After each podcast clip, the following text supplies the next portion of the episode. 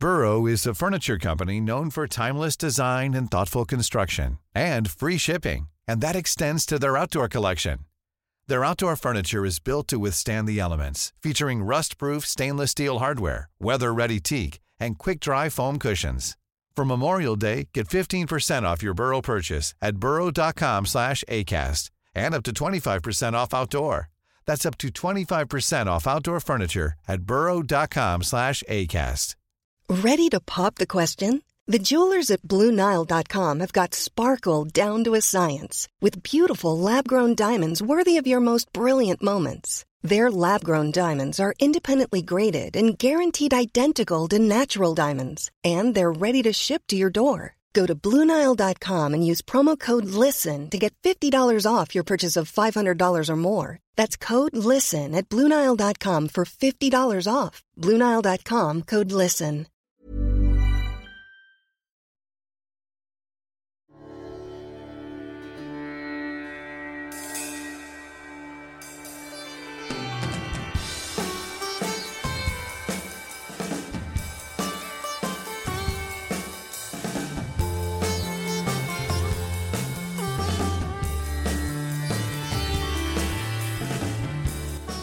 Hi there!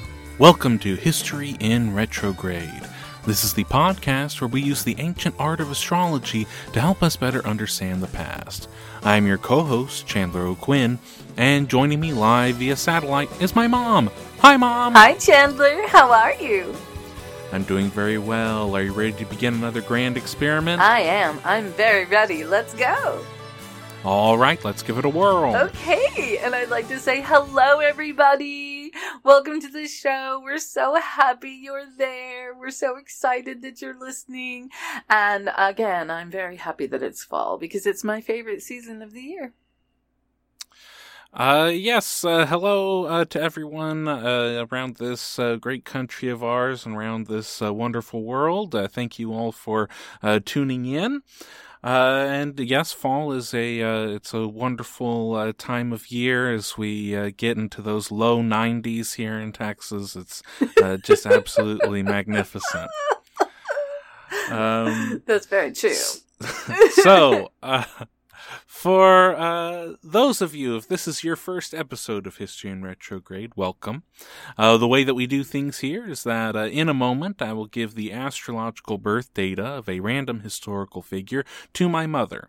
Uh, she will then input that data into the back computer, and out will come the astrological birth chart, uh, where all the planets, moons, and stars were at the moment this person was born. She will then do her best to give a blind reading of this chart to uh, determine what she can about this person's personality, uh, character motivations, and fortunes of this mystery history guest. Uh, I will then ask a few discussion questions and then reveal to her who our mystery history guest is. Uh, I will give a little background about the person, then we'll uh, come together at the end and figure out uh, how close or accurate uh, the chart was at determining what that person would do. Uh, so, without any further ado, let us begin. All right, let's go. this is a male. Okay. Uh huh. Born on the 23rd Mm hmm. of October, All right. Mm hmm. 1925. All right. And do we have a time? We do. I love it when we have a time. 7:15 a.m. All right. Okay, and where in the world? Uh, the United States, All right, and do we have a town? Corning, Iowa. All right. Super. Okay, let's take a look at this. All right. So again, these people that you choose, Chandler, tend to be very dynamic because this is another splash chart with planets in almost every house. All right. I'll just start with reading off the planets. Uh, this person has uh, Scorpio rising at five degrees. All right. And then we have Sun at 29 degrees Libra, Moon at 13 degrees Cancer, Mercury at 10 degrees Scorpio, Venus at 13 degrees Sagittarius, Mars at 16 degrees Libra, Jupiter at 15 degrees Capricorn, Saturn at 14 degrees Scorpio, Uranus at 22 degrees Pisces, Neptune at 24 degrees Leo, Pluto at 14 degrees Cancer, North Node at 0 degrees Leo, and Chiron at 25 degrees Aries. So, very interesting. Hmm. We have that Libra Capricorn dynamic going on here, which is very interesting because those two aspects are very different from each other. Uh, let's start with, um, let's start with this North Node in Leo at zero degrees, which is very interesting for me because I am a cusp reader. I do read cusps, and this is at zero degrees Leo. So it's right there at the very first degree of Leo, which is zero, because the houses run from zero to 29 degrees. The degrees run from zero to 29 also. And so this would give this person some aspects of Cancer and some aspects of Leo. I would venture to say half and half. So, uh, and it's in the ninth house, the house of philosophy and education and dogma and travel. It's very interesting. Somehow, a leading ability with philosophy and higher education. This person also has a Pluto in Cancer at 14 degrees in the ninth house. That's a very powerful ninth house. That gives this person a um, a very interesting um, philosophical, dogmatic travel uh, ninth house. Very strong ninth house. Uh, ninth house is ruled by Sagittarius, which is ruled by Jupiter, so it's very expansive. Um, okay. Then we have Neptune in the 10th house. Also in Leo. Very uh, great ability to perform very um, creative in the entertainment industry, or if this were the other aspects of Leo, which would be the leadership, it would be a very creative leader, has to do with their career. Their midheaven is at 12 degrees Leo, so midheaven is your career uh, 10th house is ruled by Capricorn, which is your career, your reputation, your your fame. And with this Neptune in Leo is very much a tendency towards entertainment, show business. Um, let's go back to the first house. So we have first house. In the first house, we have Saturn and Mercury. Saturn at 14 degrees Scorpio conjunct Mercury at 10 degrees Scorpio with that Scorpio rising. This person should have been really kinda uh alluring, mysterious maybe.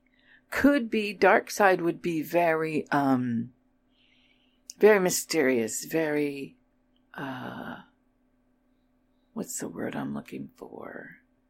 For, uh, kind of a bad boy, maybe even, but definitely attractive and interesting. And that Mercury and Saturn in Scorpio would be um, hmm, kind of, I would assume this man would be someone that women would be very interested in because they're mysterious. Uh, Saturn conjunct Mercury, lessons with communication. Uh, in Scorpio, Mercury in Scorpio would be uh, even it could be secrets, lessons with secrets, or people think that maybe this person was a spy. secret, secret communications. Okay, and then Venus in Sagittarius in the second house. That's very lucky with money and material things. And in Sagittarius, that's kind of happy go lucky, ride the pony into the wind kind of uh, uh, free form, freewheeling uh, love of material things. So, with Venus in Sagittarius, which is, you know, Sagittarius is ruled by Jupiter, that's very expansive, it's very benevolent, it's very Bacchusy. But in the second house, it's going to be material things and and wealth and money earned from working and and and uh, things like that. But so I don't know if that makes any sense. Does that make any sense? Yes. okay, so then we have Moon at 13 degrees Capricorn conjunct Jupiter at 15 degrees Capricorn in the third house. Interesting because Moon conjunct Jupiter, uh, that's a lot of female energy. And in Capricorn, there's that uh, kind of twist to it because typically people who have moon in Capricorn or moon in Virgo, uh, even moon in Aquarius, their mothers can be very career oriented and be very focused on career.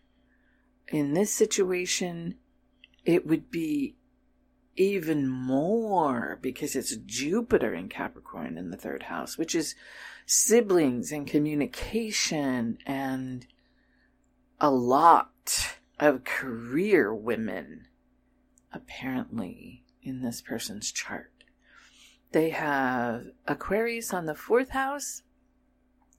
There's no planets in that house, but it would make their house and their community and how they interact with their community very humanitarian, very unique, uh, and interesting, and maybe even kind of futuristic.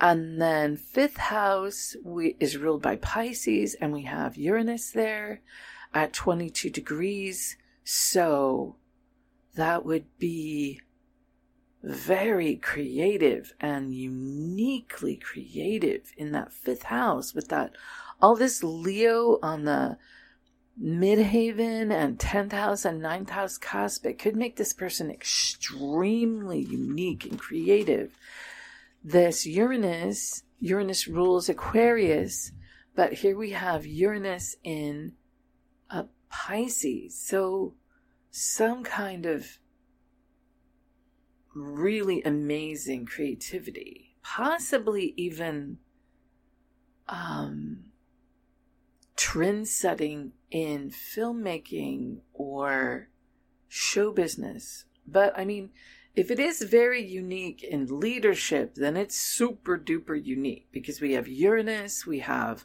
Neptune in Leo with leadership abilities. So that's very interesting.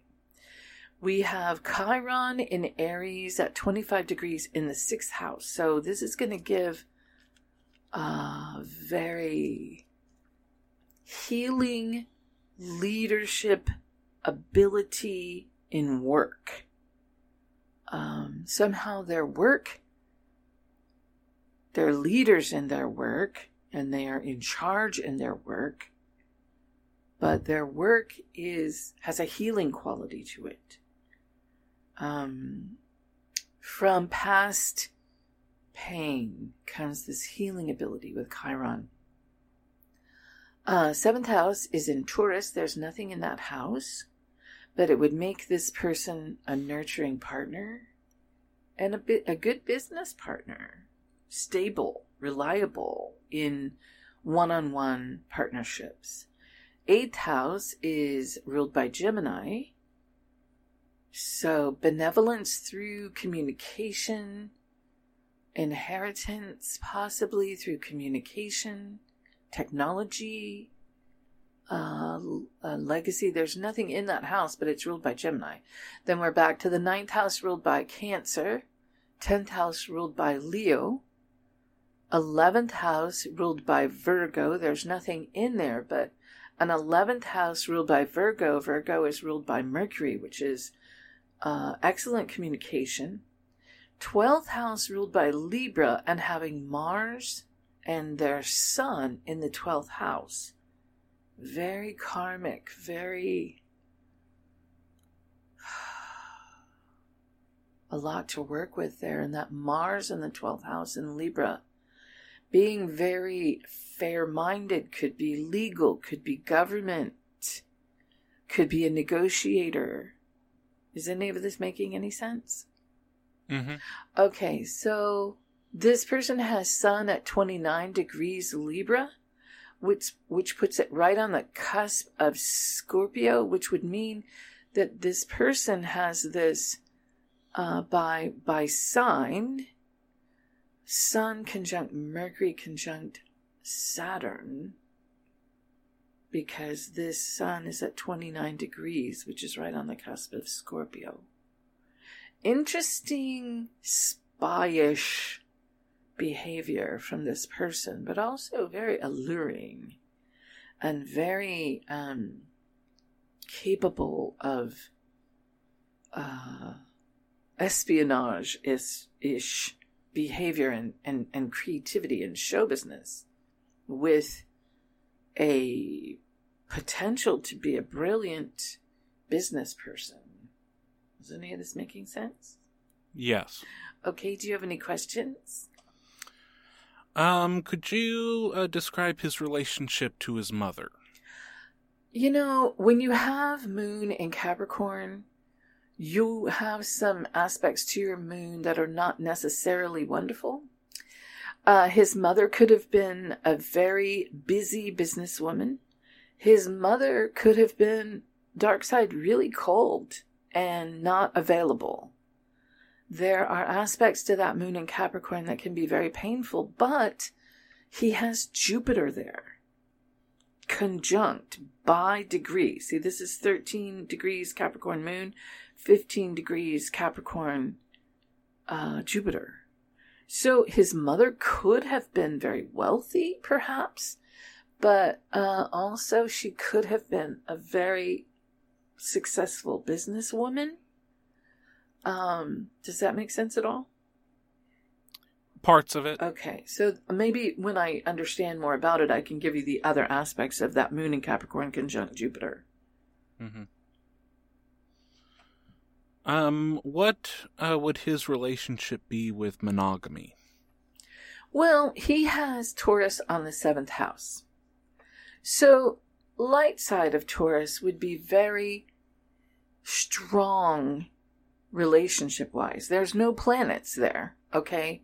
But dark side of Taurus could be very Venusian, very sensual, very sexual. So it could go either way.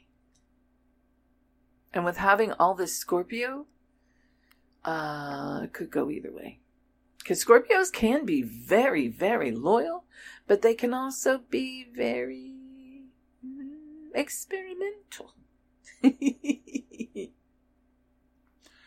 um, can you get anything about how he would handle a work life balance? Well, whenever you have Aries on the sixth house, you're kind of a workaholic. Uh, so there's that. And then when you add that moon in Capricorn, which also makes you a workaholic and Jupiter in Capricorn, that would make you a workaholic. We have a lot of workaholic aspects here. We have a lot of Leo. Leos can be workaholics, you know? So there could be a lot of work going on with this guy. Um, where would you find this person in a party? This person has Scorpio rising. So that aspect would make them a sort of uh check the room, you know? But this person has North Node in Leo and Neptune in Leo and Leo on the midheaven. So this person has aspects that could, uh, once they had scoped out this room with their Scorpioness and understood where everything is, they could be the uh, sunshine in the room if they wanted to be. Now, this person has Uranus in Pisces in the fifth house, which could make them less gregarious. But I would assume that this person would be in the room to do business, if that makes any sense. How would he do with controlled substances? Well, his Neptune is in Leo in the 10th house. So, somehow, uh, controlled substances could be part of his career. If he is dabbling, then he gonna dabble big because it's Neptune in Leo, and Leos don't do anything tiny; they do it big. But I would think with this person's chart that he would actually be selling the controlled substances. It's part of his career. He's a he's a uh, a kingpin. um, what would happen if uh, he felt wronged by someone? How would he handle that? Well, that's a lot of Leo aspects and power and Scorpio. Mm. I would think that this person with this Scorpio in the first house would uh, make sure that whoever had wronged him understood they had been dealt with. So then, once we understand the reputation of this, you have been dealt with, uh, other people might not want to do that.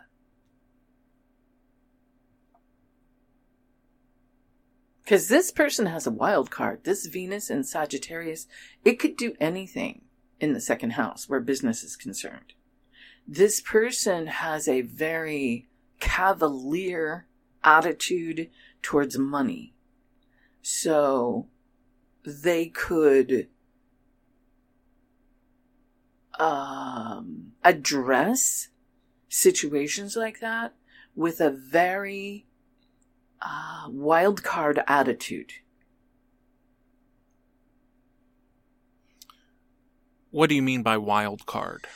Sagittarians can have what I like to refer to as clown car personalities, meaning you don't know what you're going to get. You're just going to spin that roulette wheel and you could get what you get. So here in this situation, this person has Venus and Sagittarius in the second house. Sagittarians are not super attached to money, but somehow they're lucky with it. So using money to get what they want in a way that they're not afraid to lose it because they know more's coming. I don't know if that makes any sense to you at all, but when you combine all these attitudes, you combine all this Leo of, you know, leadership and rule and um, possibly ego, with this trine to their Venus in Sagittarius in the second house of their money, with this moon and Jupiter in Capricorn, you have a person who could uh, pretty much do anything they want and be really good at it. How would this person uh, relate with children? Oh, they could relate really well with children. It is a possibility that they could literally be like a child children's book youth author because they have this Uranus in the fifth house in Pisces. So they have, you know, a really great opportunity to interact with children.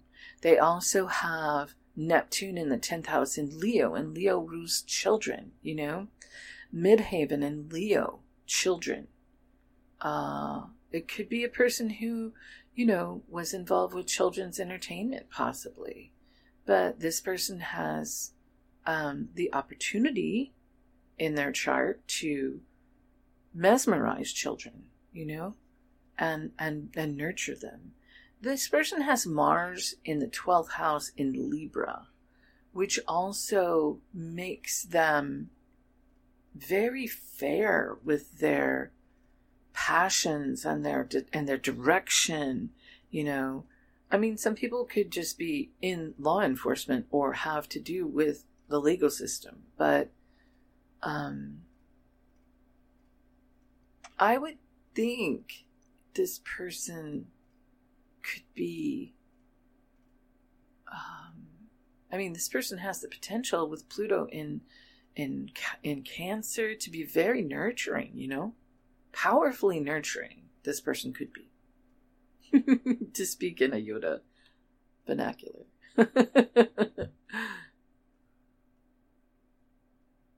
Am I anywhere near? Uh, yeah, yeah. I mean, you you hit some things and then kind of go off on a little bit, and then hit some things directly on. okay. Well, again, once maybe I know if I know who this is, I might be able to get more clarification. What kind of clothes do you think he'd wear? Scorpio rising. This person should be dressed. You know what I mean? Like, look really good the downside of that is that this person could be very goth because it's Scorpio rising. so they could dress like a vampire. hey, you know, that's not a downside for everybody. not for your sister. your sister likes to dress like a vampire. Uh, what kind of profession do you see him going into? Personally, you know, I like when I'm dealing with Leo aspects to just assume off the bat that the person is in show business, some kind of show business. If not, then um honestly, I would be surprised because they have Leo on their midheaven.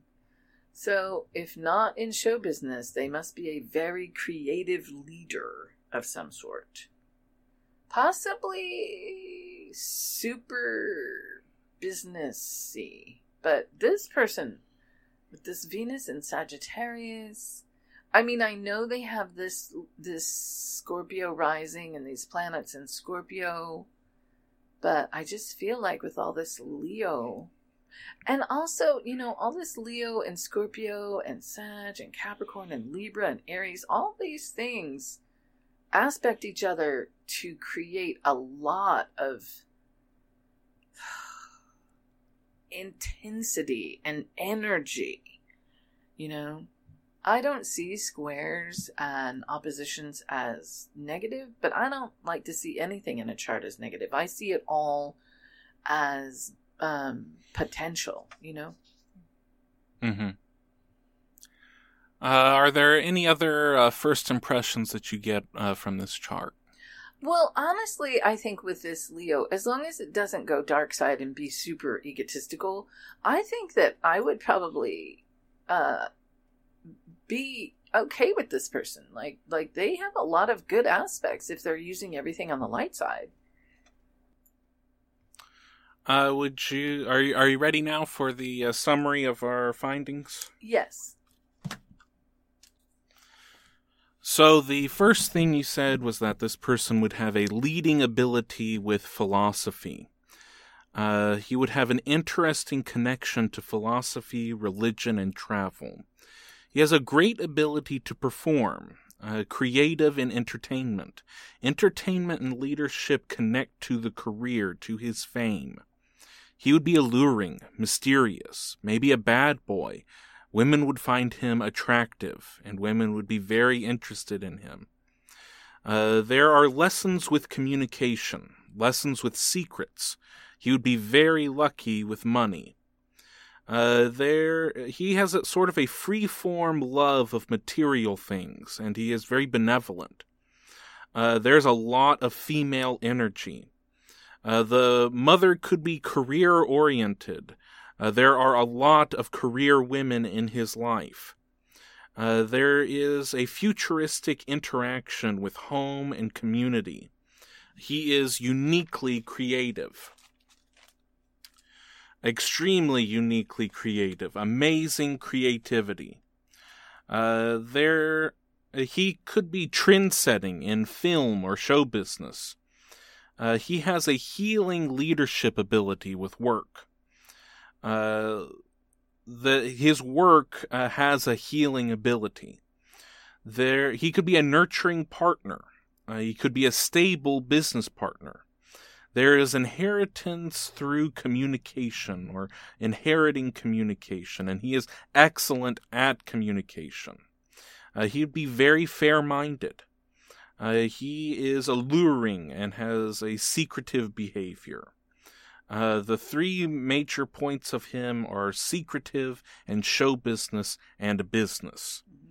Uh, his mother uh, would be very busy, uh, possibly very cold and unavailable. Uh, he would have strong relationships, um, but he could also experiment and be very sensual. He is a workaholic. Uh, if he were at a party or social gathering, he would check the room, he would scope it out, um, and then it is possible he could be the sunshine of a social gathering, but only if he wanted to. Uh, he could also choose to be less gregarious. Uh, he is in any social gathering to do business. Uh, he could have a uh, a potential a relationship with controlled substances as part of his career. Uh, if he were to dabble in things like drugs and a- alcohol, um, he would not do so lightly. Uh, he could be selling controlled substances. Um, if someone were to wrong him, uh, he would make sure that the wronged party uh, would feel that they were dealt with. Uh, he is cavalier with money. Uh, he uh, addresses situations with a wild card attitude. Uh, they could do anything they wanted to and be very good at it. He could relate well with children. He could mesmerize children. Uh, he is very fair with his passions uh, and could be powerfully nurturing. Uh, he, he uh, dresses very well. Uh, he looks very good. Uh, he has the potential to be uh, very uh, big in show business. He could be a creative leader. Uh, he could be a super uh, person in business. Uh, he could be a, a, very intense person. And uh, there are uh, a lot of good aspects in his chart, and uh, you believe that you uh, would uh, get along with him. Mm-hmm. I think so. Uh, are you uh, ready to find out whose chart we've been looking at? Yes, I hope I know them. uh, well, there is uh, only way, only one way uh, to properly introduce this man. Ladies and gentlemen, here's Johnny. Oh, that makes so much sense. Oh my gosh. Oh my. Yes. Oh, yes. this chart is perfect for him. Absolutely perfect. Look at the moon and Jupiter, communications, benevolent business, right? In communications. This, this, ugh. And, and oh yes, and the Scorpio rising and the Mercury and Saturn communications, right? Oh, heck yeah. Yeah, this all. Oh, absolutely. Don't you think? Mm-hmm. And the show business and the business aspect of it and the creativity in show business. Oh, yeah. Very, very, very on point with this. Yeah, because he's got that Venus and Sag, that kind of funny, that, you know? Oh, Mhm. very good. Okay, I can't wait to hear what you're going to say about Johnny Carson. Yeah, so uh, this is the uh, astrological birth chart of Johnny Carson. Uh, for those of you, if uh, you may be uh, too young out there to know, um, uh, Johnny Carson was the uh, host of The Tonight Show uh, for uh, nearly 30 years. Uh, from uh, 1962 to 1992, um, and uh, just a powerhouse of American culture, uh, a, a touchstone um, the he put America to bed uh, every night, uh, tucked them in um, for for thirty years, and during some of the most tumultuous years in American history, um, Johnny Carson was always there um, and was responsible for the launching of countless careers in show business. Uh, we are still very much living in the uh, show business uh, that Johnny Carson uh, created. Um, so uh, Johnny Carson uh, was born John William Carson on October 23rd, 1925, in Iowa. Uh, he was born uh, to Ruth and H.L. Kit Carson. He was the second of three children. Um, so he had an older sister named Catherine and uh, a younger brother named Richard. Um, growing up uh, in the Midwest, uh, his family would eventually move to uh, uh, Norfolk, as they would say, or, or Norfolk, um, Nebraska. Um, uh, the family dynamics were uh, probably pretty typical for a Midwestern upbringing. Um, emotions were kind of withheld, uh, especially on the part of their mother. Uh, Ruth Carson was uh, many times described as being very emotionally withholding, and uh, Johnny felt this compulsion to try and, and earn her affection and uh, earn uh, her uh, availability. Uh, she, uh, the golden child in her eyes, was the daughter, Catherine. Oh. Uh, so uh, he always felt this uh, sense of uh, trying to um, uh, impress his mother, and uh, a lot of times n- never really uh, achieved that. Yes, I understand this. Um, they had a, a modest upbringing uh, in Nebraska. Um, the father, H.L., uh, worked for the uh, local power company. Um, at the age of 13, something happened that absolutely transformed uh, Johnny Carson's life. Um, he got a book, uh, a book of magic, uh, written by Professor Lewis Hoffman. And this was how jo- Johnny Carson was now going to make a personality out of this. He was someone who was painfully shy, hated to um, interact with people in, in any sense. And that was something that lasted his entire life. But he figured that if he could manage these magic tricks, he could somehow get people, and especially his mother, to like him. Uh, so uh, he uh, was always seen from that day on with a deck of cards in his hands, always asking people uh, to pick a card, always uh, shuffling them. Uh, at one, uh, at several points, uh, he would uh, uh, go throughout the house asking family members to pick a card. Uh, he would even interrupt his mother on the toilet to ask her to pick a card. Um, uh, at the age of 14, uh, he got his uh, first professional gig in, in show business as a uh, uh, he he performed for the local Kiwanis Club um, as the Great Carsoni. And uh, he earned three dollars.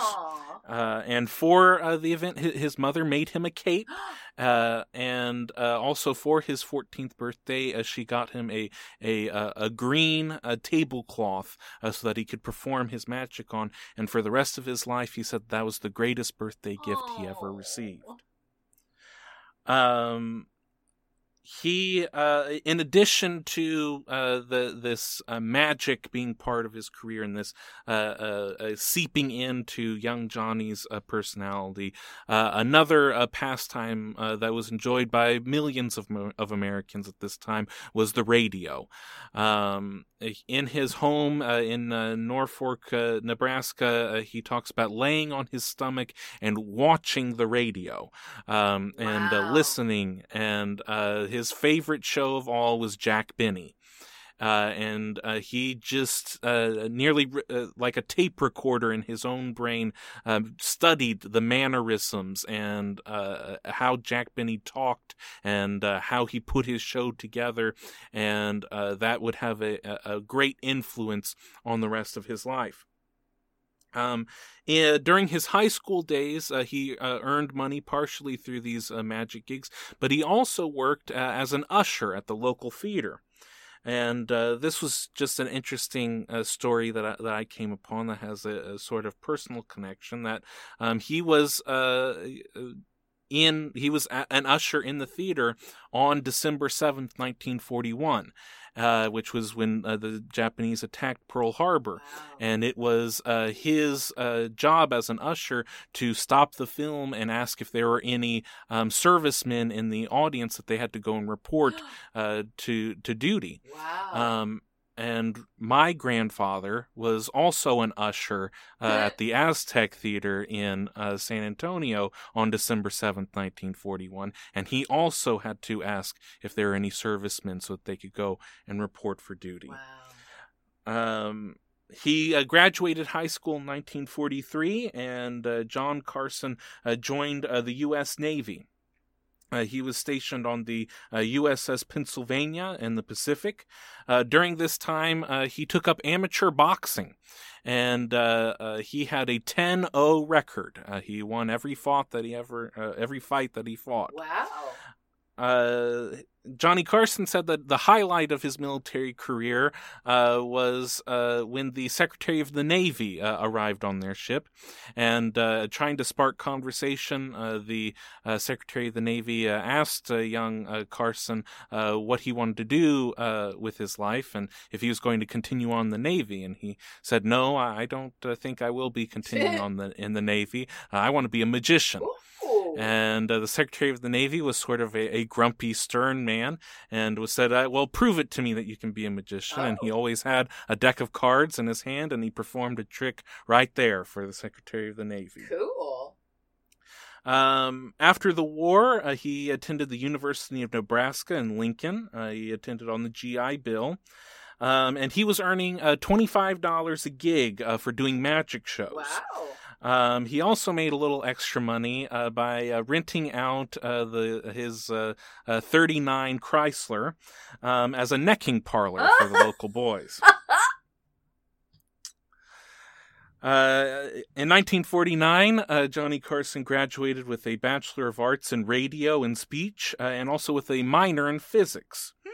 Wow. Uh, also, uh, that year, he had his first television appearance uh, on the uh, local station in Omaha, Nebraska. Uh, he uh, was uh, the milkman in a uh, documentary that was made uh, locally about the dangers of unpasteurized milk. Oh, Uh, also in 1949, uh, he uh, uh, got married. Uh, so he uh, married uh, Jody Wolcott. And uh, what was great about her was that she uh, looked good and she could fit into the box when he needed to uh, cut it in half Oh no. for the magic shows. Uh, she was they- they would- yes. Uh, they would have uh, three boys together. Uh, he continued doing things on uh, local uh, stations in Nebraska. He uh, hosted a show called Carson's Cellar. Uh, and then in 1951, he moved to Hollywood. And there he hosted another uh, Carson Cellar on the local CBS uh, station. And Red Skelton saw this, and when that show was eventually taken off the air, Red Skelton hired Johnny Carson as a writer for his show. Oh.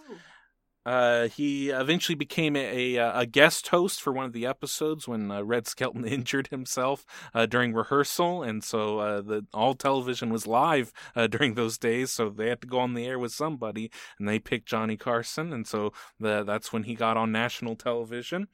Um, and in 1955, Jack Benny was watching that, and he had Johnny Carson on his show, wow. uh, where uh, Johnny Carson came on and uh, pretended that uh, Jack Benny had stolen all of his mannerisms from Johnny Carson. Uh, and uh, Jack Benny at the uh, end of that uh, broadcast said that I think that there's a very bright future uh, for young Johnny Carson. He's going to be a very good comedian. Aww. Uh, so uh, he hosted his own show, uh, uh the Johnny Carson Show, nationally television televised show uh, from 1955 to 56, but it was canceled after about 30 weeks on the air. And uh, he thought that his whole career in show business was over after this, that this was his one shot and that he had failed. But eventually, uh, after a few gigs uh, uh, playing in nightclubs and things, he did get another show, a game show called Who Do You Trust? And uh, while he was putting this show together, uh, he needed to have an announcer, and so he uh, started uh, uh, looking for uh, announcers uh, throughout New York. And uh, there was a, a, very large uh, Irishman who came in for an interview named Ed McMahon. And uh, Johnny Carson, as Ed describes it, Johnny didn't even look at him the whole interview. He was looking out a window the whole time. Hmm. Um, and Ed did not think that he uh, got the job, but he found out a few days later that he did, and he became the announcer on this game show. And that started uh, a relationship that would go on uh, for decades. Um, he uh, was uh, he had sort of a, a rocky marriage uh, uh, this first uh, go around. Uh, uh, we could probably say that about all the go arounds. um, and uh, Jody was trying to figure out how do you become a, a Hollywood wife, and this is a lot different than what I signed up for in Nebraska. Mm-hmm. And Johnny played the field. Uh, he was known as quite the player. A, a lot of women found him very alluring. Yeah. And uh, eventually, uh, Jody uh, filed uh, for divorce.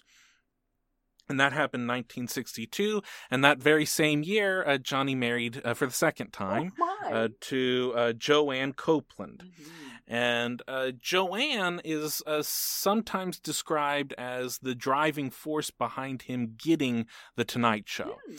Uh, she uh, uh, was the one talking to the uh, producers and, and people in the network, putting Johnny up, saying, Give him the audition. I think he'd be really good for this. And they gave him an audition and, and they offered him the job. And at first, he turned it down. Wow. And he said that you know we, we have just gotten married and I know what these shows do. Um, uh, these shows are all consuming and and our our marriage will not last if I take this show. Mm-hmm. And Joanne said, "No, it will last because I'll be a part of the show, so we'll be working together." Mm-hmm.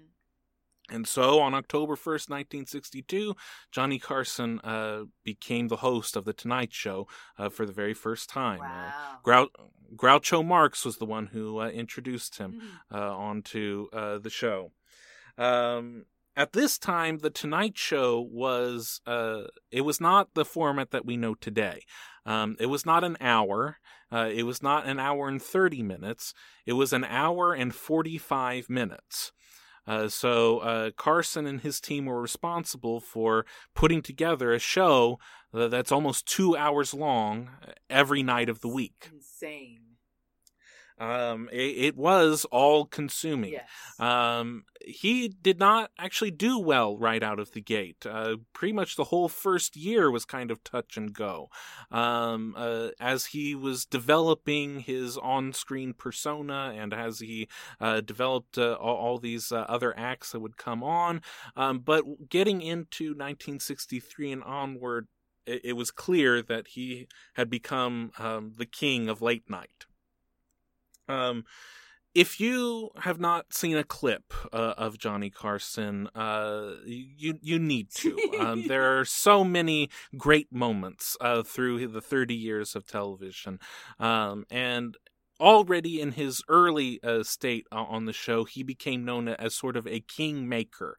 Um, if you went on the Tonight Show and Johnny liked you, if he gave you the okay sign, if if he if he uh, uh asked you to come on and sit next to him after your spot, um, then that was it. You were famous. Yes. You would never have to be. You'd never have to worry about anything for the rest of your life.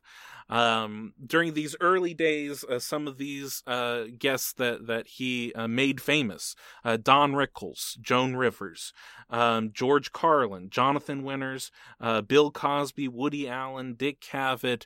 All uh, got their start um, from Johnny, from being on the Tonight Show with Johnny Carson. if you ever have the chance to watch a monologue that Johnny would give, um, really the best thing that could happen is when the jokes started to fail. um, it, once uh, uh, uh, you know one or two or three jokes in a row started to uh, go flat, um, uh, that's when he really shined. Uh, that's when um, he he could he could grab you back, and the, the band started playing Tea for Two, and um, it, it, was amazing. Um, in 1968, the Tonight Show with Johnny Carson had still to this day is the largest viewing audience audience of a late night program. Uh, when Tiny Tim uh, got married to Miss Vicky, um, it drew 80%. 80% of all televisions in the United States were tuned mm-hmm. to the wedding of this very weird ukulele playing man uh, uh, on uh, uh, The Tonight Show with Johnny Carson. Um, in 1971, Johnny's uh, work life uh, and his um, playing the field uh, uh led to the end of another marriage. Uh, so this was uh, so they got Joanne got a, div- a divorce from Johnny Carson, and the next year um, Johnny Carson moved the show from New York to Burbank. Um, so that he could be where all the movie stars were. Um, and uh, even though he was on television, and back then television was looked at as as very low uh, in show business, nowhere compared to uh, filmmaking. Um, Johnny Carson had proved uh, over the ten years that uh, he was worthy of being a star next to anybody. Um, that same year, uh, he married again. this time to Joanna Holland. Hmm. Um, and she uh, really wanted Johnny to come out uh, of his shell. Um, before this time, when he was in New York, he would go out, but it wasn't really social gatherings. It was to go out with Ed and and and get drunk. Um, uh, and contrary to how uh, it was portrayed on the show, um, Ed was was not the one who was getting very drunk. Johnny was. Mm-hmm. And uh, Johnny was a very light drunk. It only took about one drink in him, and he would turn into a completely different person. Right. Um, a, a very uh, angry uh, person. Oh, and, uh, really? Interesting. Yes. very and, uh, interesting. The, there were times uh, that were described in a 60 Minutes interview where um, uh, once Johnny got a drink in him, he was going to take on the whole Russian army, oh, and he didn't have the bazookas to do it. Oh, yeah. And so Ed would be the one who had to watch over him and take care of him, and make sure that he got home all right and didn't get a black eye. Uh oh. Um, uh, uh, he Johnny Carson was someone who uh, was, uh, as we said before, painfully shy. Uh, he hated to be in any social situation, mm. and uh, he used show business. He used performing as this way of getting control over a social situation. Mm-hmm. Um, and uh, I, I, after I I will let everyone know that uh, I didn't have to do a whole lot of research for this one because I've done nearly 30 years of research on Johnny Carson. Um, and part of the affinity that I have for him is definitely this connection of being uh, uh, not enjoying social situations, but uh, being good at performing because you are now in control of a social situation. Right and uh, that is definitely what uh, Johnny Carson was uh, uh, to a T. That that's and he talked about it openly. Yeah. Um, that that that once the once the camera went off, he was a different person, and a lot of people would say that he was aloof or conceited or mm-hmm. cold, um, mm-hmm. but he was just really painfully shy. Yeah.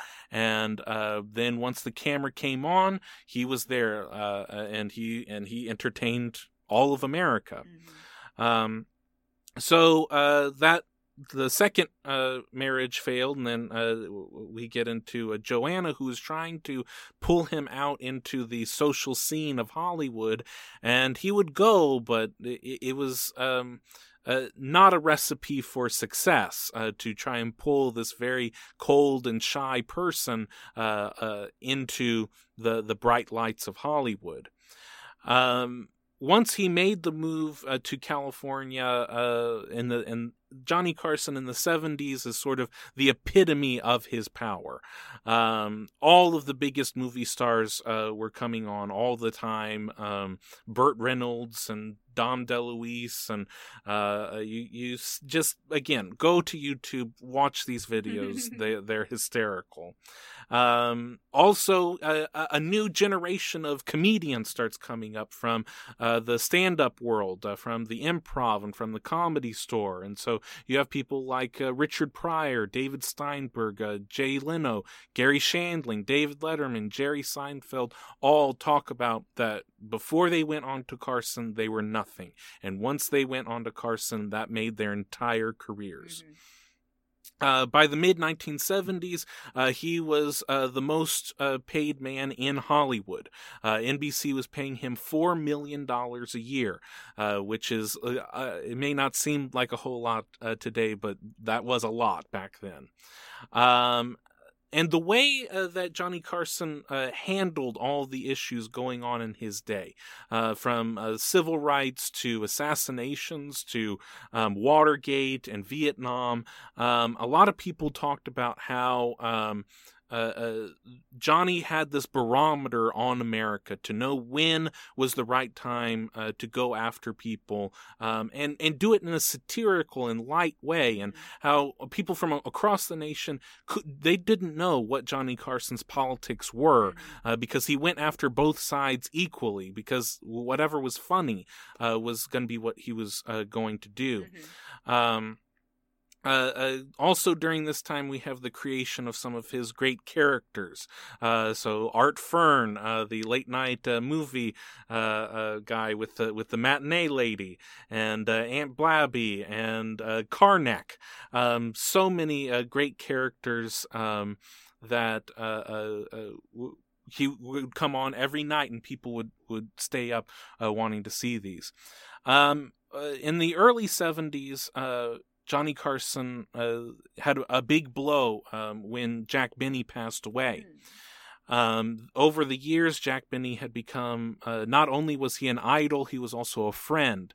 And uh, his wife Joanna describes that it was one of only two times that she ever saw him cry. Oh. Um, was when Jack Benny passed away. Um, in 1979, uh, Johnny Carson, there were already people starting to talk about Johnny Carson uh, leaving The Tonight Show and who could possibly uh, take the throne. Um, but uh, he he was certainly not done, um, and NBC needed him there. Uh, this was a time where NBC did not have very many good shows, and uh, at one point, uh, Johnny Carson was responsible for one quarter of all revenue coming into NBC. Mm-hmm. Uh, so in 1979, uh, his lawyer, uh, Henry uh, Bombastic Bushkin, um, oh negotiated oh with. yeah, was a real person and uh, negotiated uh, with NBC uh, for one of the biggest deals ever made. He would be paid five million a year. He would only have to work four nights a week. Uh, he would own the show, so all episodes would not be owned by NBC. They would be owned by Johnny Carson. Wow. Um, he also yeah, he also uh, got the time of the show cut. Uh, he was by this time working 90 minutes, uh, and then he got the show cut down to 60 minutes. And during this deal, he also got it uh, negotiated to where he would own the show that would come on after him. Uh, during this time, uh, Tom Snyder uh, was after him doing the Tomorrow Show, um, but very quickly um, the network would try and uh, finagle with his show to the point where Tom Snyder left, and so Johnny Carson uh, paved the way for one of his favorite comedians to come on after him, David Letterman. Mhm. Um, and this is a, a subject that I can talk uh, way too much to anybody about.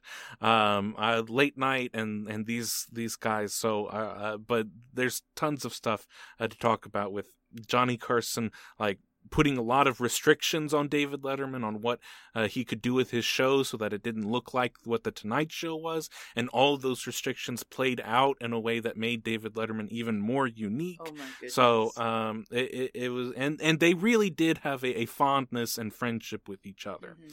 Um, just to tell you the power of this man by the 1980s.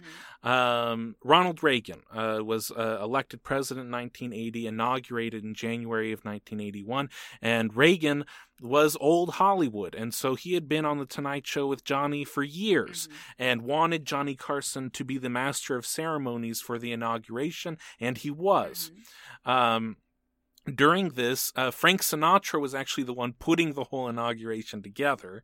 And uh, so when it comes to the actual swearing in ceremony, um, uh, Frank Sinatra was and and his wife were friends with Ed uh, McMahon and and his wife, Mhm. and so they were seated closer to the dais than Johnny and Joanna. Mhm. And Joanna was the one who was furious about Oh this my. that uh, she was not closer to the dais uh, than Ed McMahon's wife, and made such a stink about it that the President of the United States, Ronald Reagan, called Johnny Carson and personally apologized oh for the fiasco.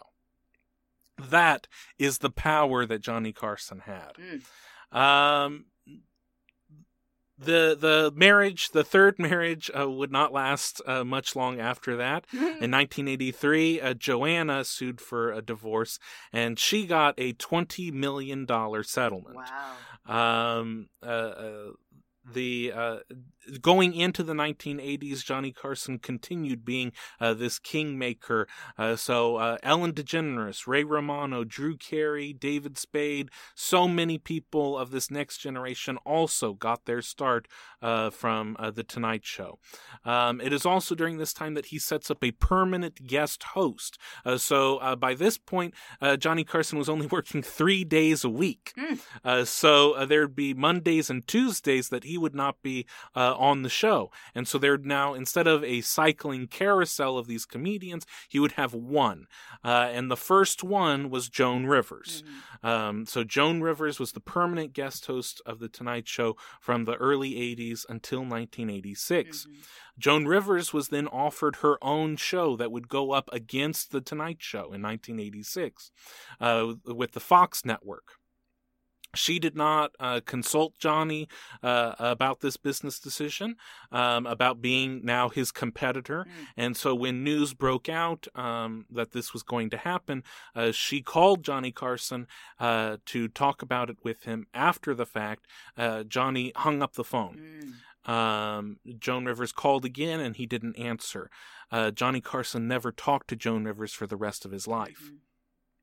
Mhm. Um, uh, uh, this was, uh, and you when you hear the story from the Johnny Carson perspective, it was he gave her this start, Right. uh, and um, she owed everything to him. And she talked about it over and over, even past this. Um, she talks about such warm feelings that she had for Johnny Mhm. about making her career and what it was to have a, a female host, a guest, permanent guest host of the Tonight Show in the 1980s Mhm. um, that this was uh, uh, that they had such a great relationship, and the fact that she didn't consult him um, about this was very it, it hurt Johnny so much that he he and that it was that was the way he dealt with things was to cut things off, done. Right. Um, and uh, the following year. Uh, Johnny Carson got married for the first, the fourth time, uh, to uh, Alexis, and uh, uh, this uh, also uh, during the uh, uh, this we're now coming to a lot of people are starting to talk. He's now in his late fifties, going into sixty. Um, he can't keep this up forever. Who is going to uh, be the next host of the Tonight Show? Uh, during uh, this moment, uh, the guest hosts of the Tonight Show were uh, Garry Shandling and Jay Leno. Um, and so all the talk was between Shandling and Leno and Letterman. Uh, in 1990, uh, Jay Leno's uh, manager, uh, Helen Kushnick, um, anonymously published uh, uh, a, a, a story saying that NBC uh, was pushing Johnny Carson out in favor of Jay Leno. oh my. and uh, this uh, had uh, a a a, a a large effect on Johnny um, and his relationship uh, with Jay Leno. Mhm. Jay Leno claims to this day that he never knew that it was Helen that did this. Mhm. Um, and uh, was very sorry and, and, and didn't want to push anybody. I, I didn't want to push anybody out of anything.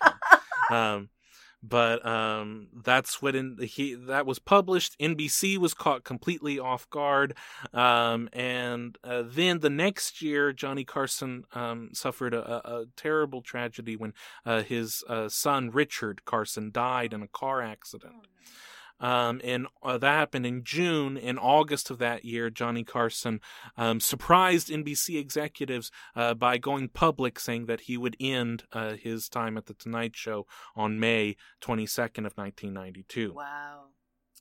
Um, the lead up to that, uh, uh, there were so many well wishers, so many people from Hollywood coming out wanting one more time uh, to talk with Johnny. Um, and uh, his uh, uh, last broadcast in May of '92 was watched by millions of people. Mhm. Um, and, and uh, a lot of people talk about it. I know David Letterman said that it's like Johnny Carson was like a public utility. It was like the electric company or the water company, and to imagine a life without him uh, was just uh, insurmountable.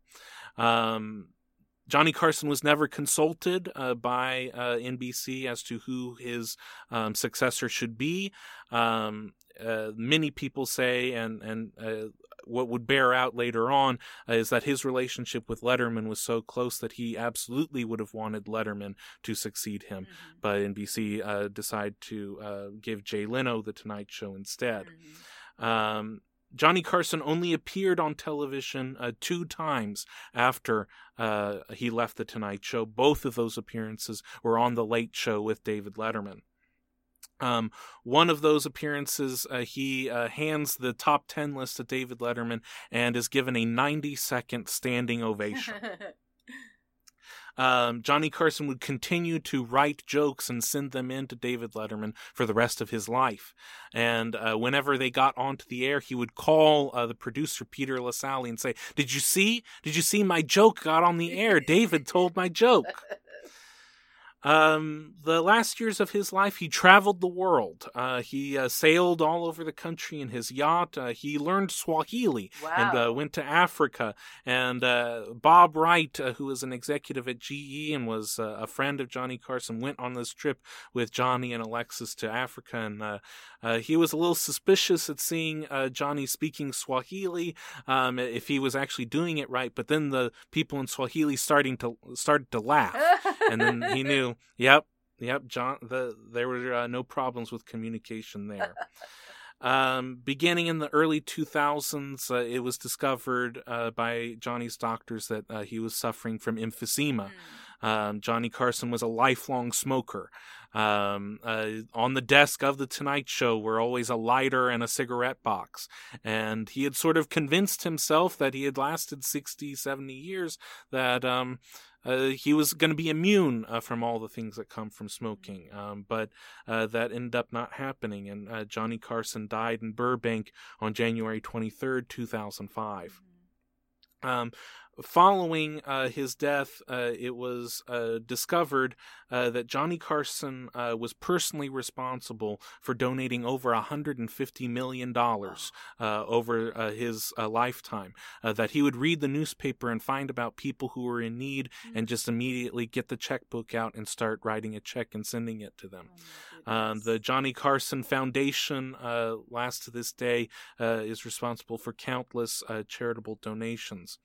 Um, also, uh, during uh, the after he passed away, it was discovered that um, there was a box in his uh, uh closet, and inside that box uh, were news clippings that his mother had saved. Wow. Um, of uh, all of his uh, performances uh, and all of his uh, all the good notices that he ever got. While she could never um, share with him publicly and often publicly uh, uh, to other people uh, talked about uh, that he wasn't very good, that he, he wasn't very funny. I said that in a Rolling Stone article um, after uh, watching a uh, a monologue together with the reporter. She said, "Well, that wasn't very funny," and she got up and left the room. Oh my! Um, at, at, one point, Johnny Carson uh, paid for uh, his parents to go to a uh, on a cruise. Um, uh, all expenses paid. Gave them a gold American Express card to pay everything with. And uh, when they got back, uh, she said how great it was to be home. Oh um, my so uh, a woman who who could not express these things but the fact that she had held on to all these clippings from the 1940s through to her death in the 80s mm-hmm. um, really surprised johnny and, and he held on to that box for the rest of his life mm-hmm. um, Johnny Carson, uh, uh, an American treasure, um, a, a, person who uh, helped uh, this country through um, some of its most tumultuous days, mm-hmm. and uh, did so uh, with wit and intelligence, and um, really uh, j- just a, a, a great uh, humanitarian as it ended up being. Um, certainly had his downfalls uh, when it came to um, women and when it came to um, alcohol and, and other things, but really uh, a, a, truly remarkable figure. And I think that this chart bears out a lot of who that man was. Wow, that's amazing, Chandler. Excellent research. Very, very good to know all these things about such uh, an American icon, you know. And looking at the chart, you know, uh, not knowing who it was, uh, it, it does make a lot of sense to have to be so shy with Saturn in the first house because it's lessons with your uh, persona, really, you know, to be able to uh, uh, be yourself in public. You know what I mean? It's very difficult yeah. for people that have Saturn in the first house because it's all about the lessons. Saturn in communication, though, in the first house, is uh, lessons with being a communicator. You know what I mean? And in Scorpio, that makes a lot of sense. That ooh, understanding that moon in Capricorn, baby. Get that one. Uh, people who have moon in Capricorn can have very cold mothers and never, ever be able to satisfy them. And that is the bane of your existence, you know? And it messes with everything in your emotional makeup. It, it, I wouldn't be surprised if he wasn't trying to find in his women a way to manifest this love that he never, ever, ever got in his whole life. You know, mm-hmm. it just never happened. There was no way he was ever going to satisfy this woman. And that tears out my heart. But having this Uranus in Pisces in the fifth house, innovations, innovations in show business, new ways, you know? And then Chiron in the sixth house, healing through uh, your work. You know, he healed so many people would go through horrible days and then get to Johnny Carson and have that day turned around for them before they went to sleep, you know? Mm-hmm. Uh, the anger with the alcohol, that's interesting to me because, I mean, Leos can be very angry. They can have a very bad temper. And maybe that's the whole thing with the Neptune in Leo and, you know, drinking. But I mean, he did have a lot that he was carrying with him, you know, that could have been mm-hmm. released with the alcohol, you know. And then uh, this, you know, not having a real greedy nature with that Venus and Sagittarius in the second house because it's benevolent, you know. So he was very happy to give and give and give because there was going to be more. So, yeah, a lot of a lot of and legacy with communications, right? Legacy. Yeah. So super cool. Very cool. I had no idea I was doing Johnny Carson, but good to know. Uh, are there uh, any other things uh, to point out about the chart? I think his situation with women and uh, his um, inability to be faithful all comes back to this moon in Capricorn and his mother, yeah. you know? Yeah. And Scorpio, you know, that whole Scorpio thing with possibly even being vindictive to his mother through these women. You know what I mean? There's a lot yeah. going on there. Yeah. But also communications, love of communications, and benevolent communications, you know, and being a brilliant mm-hmm. businessman. Uh, well, uh, I think uh, on our scale of right on the money to way out in outer space, this is uh, this is right on the money. this is uh, uh, who uh, Johnny Carson was, uh, his uh, greatness and his faults and everything that he was dealing with. all can be traced to something going on here.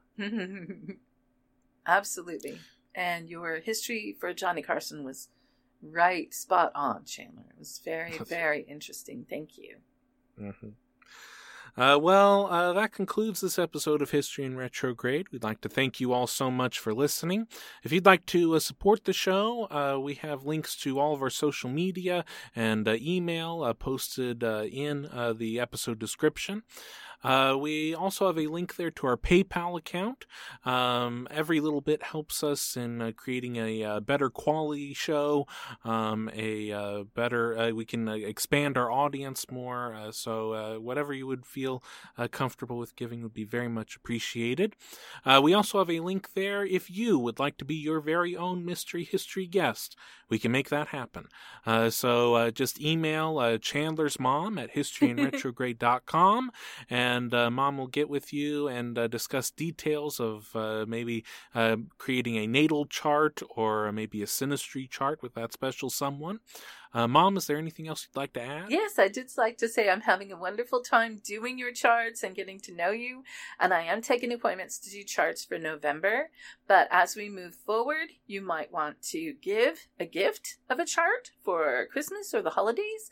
And then we will probably have a lot of synastry charts, which is couples charts, uh, coming for um, Valentine's Day.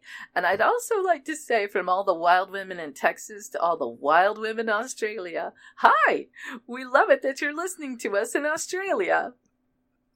Uh, yes, uh, according to our demographics, um, uh, Australia is now uh, the number two country uh, listening uh, to our show right now. so thank you all so much to those in the land down under.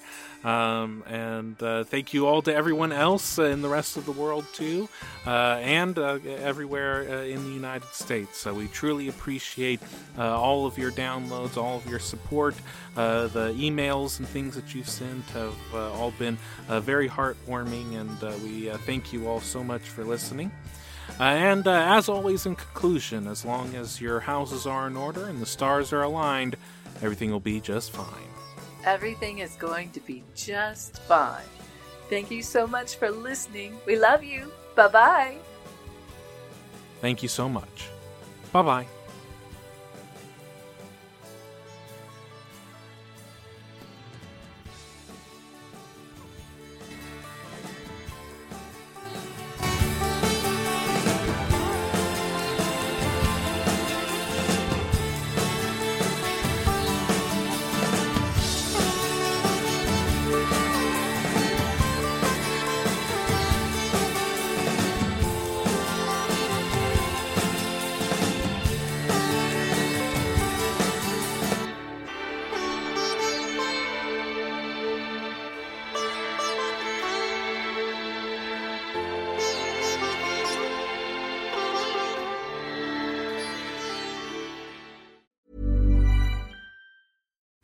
Deserves the best, and there's no better place to shop for Mother's Day than Whole Foods Market. They're your destination for unbeatable savings, from premium gifts to show-stopping flowers and irresistible desserts. Start by saving 33% with Prime on all body care and candles. Then get a 15-stem bunch of tulips for just $9.99 each with Prime. Round out Mom's menu with festive rosé, irresistible berry chantilly cake, and more special treats. Come celebrate Mother's Day at Whole Foods Market. A lot can happen in the next three years. Like a chatbot may be your new best friend. But what won't change? Needing health insurance. United Healthcare Tri Term Medical Plans are available for these changing times. Underwritten by Golden Rule Insurance Company, they offer budget friendly, flexible coverage for people who are in between jobs or missed open enrollment. The plans last nearly three years in some states, with access to a nationwide network of doctors and hospitals. So, for whatever tomorrow brings, United Healthcare Tri Term Medical Plans may be for you. Learn more at uh1.com.